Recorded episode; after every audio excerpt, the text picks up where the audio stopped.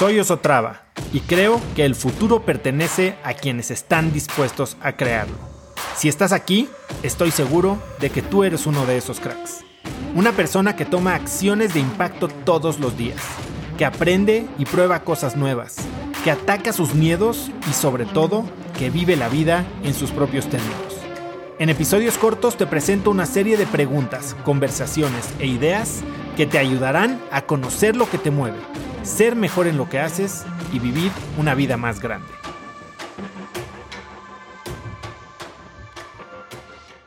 Sí, definitivamente creo que la inversión y un buen socio es un gran, gran, gran activo y un gran potenciador de una idea.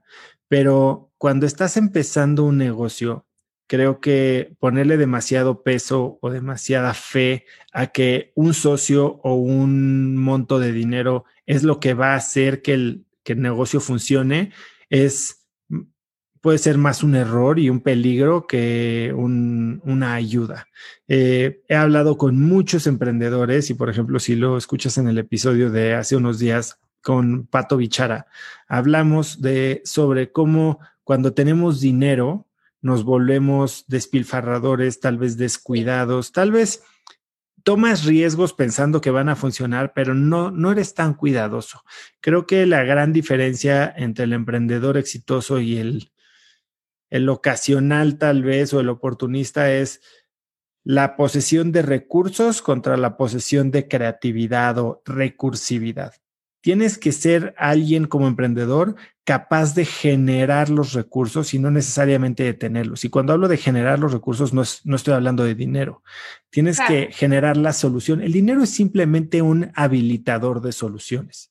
Entonces, si lo que dices es, no puedo crecer mi negocio porque no tengo dinero para conseguir o no sé cómo conseguir un socio, creo que está un poco limitado porque tal vez lo que necesitas es eh, educación financiera, educación de management, de planificación, para entender tu negocio.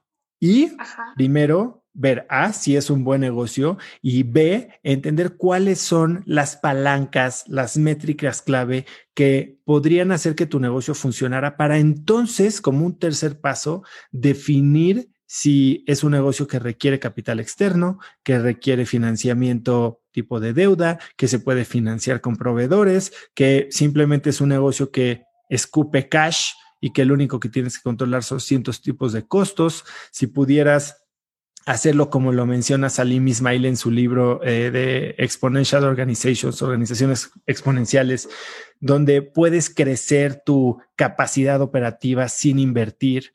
O sea, para tal caso hay negocios como las franquicias, ¿no? Tú generas una propiedad intelectual y entonces básicamente creces con el dinero de alguien más, eh, sin que tengas tú que ponerlo o que tengan un cacho de tu empresa.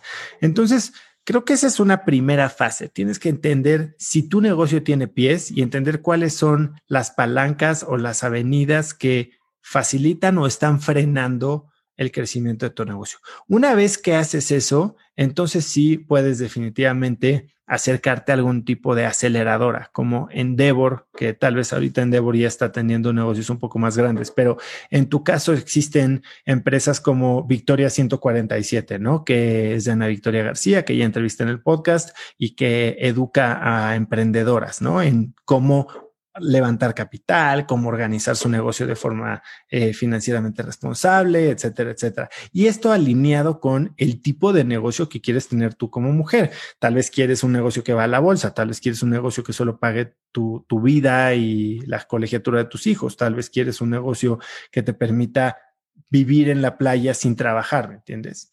Eh, y por otro lado también está Dalia Empower de Gina Díez Barroso, que es similar en, el objetivo, tienen sus diferencias, pero producen igual eh, cursos de capacitación para emprendedoras eh, que puedes tomar tanto de manera, creo que presencial, también digital. Y creo que estas son buenas maneras de no solo educarte, sino lo que yo creo que es más importante, rodearte de personas con el mismo mindset de crecimiento, que están viviendo una realidad similar a ti, que tal vez ya pasaron por algunos de los problemas que hoy estás enfrentando y de esta manera, entonces tener algo mucho más rico que un concepto, sino un ejemplo de aplicación en el mundo real.